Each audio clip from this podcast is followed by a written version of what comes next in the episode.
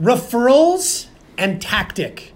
Dear friends, of all of the tactics I've got in my brain and under my belt, and I have proven and I have tried and we have tasted, and I'm going to share candidly, this one right here goes back to the very premise of why referrals exist and how they exist, which is care. And here, dear friends, is where it shows up. This is Dennis Plintz, and this is the Hustle Podcast for real estate agents. With over 15 years of experience and over a thousand homes sold, this is the place I'm going to share my experiences the good, the bad, and the ugly. Everybody and anybody that wants to push their business to the next level, let's go. When somebody is sick, or when somebody passes away, or when a client is going through a difficult circumstance, there are two conversations that happen. And the first one sounds like this Hey, I'm really sorry that happened or is happening. You let me know if there's anything I can do. Friends, that I don't think is really care. And from my experience as a human being, it's not the type of care that matters the most or gets remembered. Here's the one that does. A number of years ago, we unfortunately lost a very close family member, my wife's uh, birth father, in our house while we were out for dinner. A very uh, tragic, probably the most tragic thing we've experienced as a married couple together, and maybe the most um, direct impact to something I've ever experienced. And I'll bookend that with uh, the most amazing experience that we've ever experienced, which was the birth of our firstborn, but really both of our children.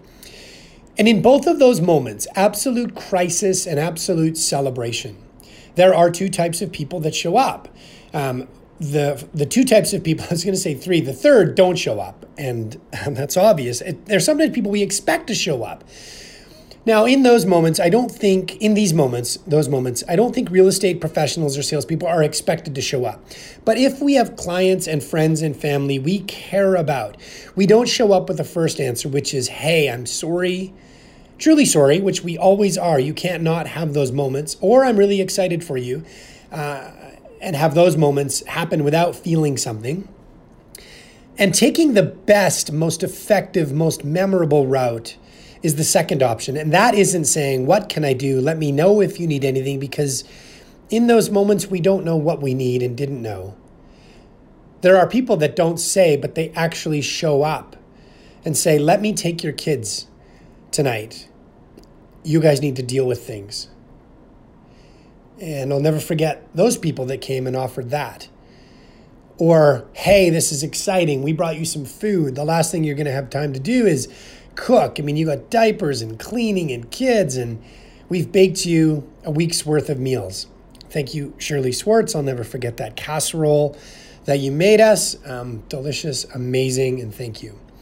So, dear friends, when you have clients or we have clients, family, friends, team members, employees, um, and of course, most importantly, for the reality of referrals, but this type of impact when it's a client and we do the thing, we show up because we care and we don't ask, but we just step into action with groceries and food and childcare and home maintenance people and flood mitigation people or fans when the basement flooded or pumps or we check on the house when they're away or we provide cleaners when we know that they had a, uh, an issue at their house. Like any of the items when we can think of a way that would help and we execute on that help and deliver that service we're living care and when we live care in every area of life from the clients that we're fortunate to work with, to the family that we love, to my Starbucks barista that I offered a nanny to when his twins were born for a while. It's care that comes from an authentic place of being able to solve somebody's problem or, or, or help somebody through difficulty. That is the right response to crisis or celebration. Don't ask, just do. Do the thing that you think will matter and make a difference without being asked, because not a lot of people know what to ask. in those moments of difficulty or those moments of celebration. It's where I love to surprise and delight because I, I believe it's where it's most well received because it's most often the most needed. And if we find those moments and we don't just ask, but we do, guess what? We'll have more referrals, more connections, deeper relationships, which is one of my life's purposes. And the referral base of a business will never be a problem.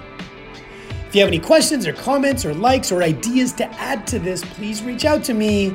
It's dennis at plintz.com. I love the feedback and I enjoy the criticism. Have a good day.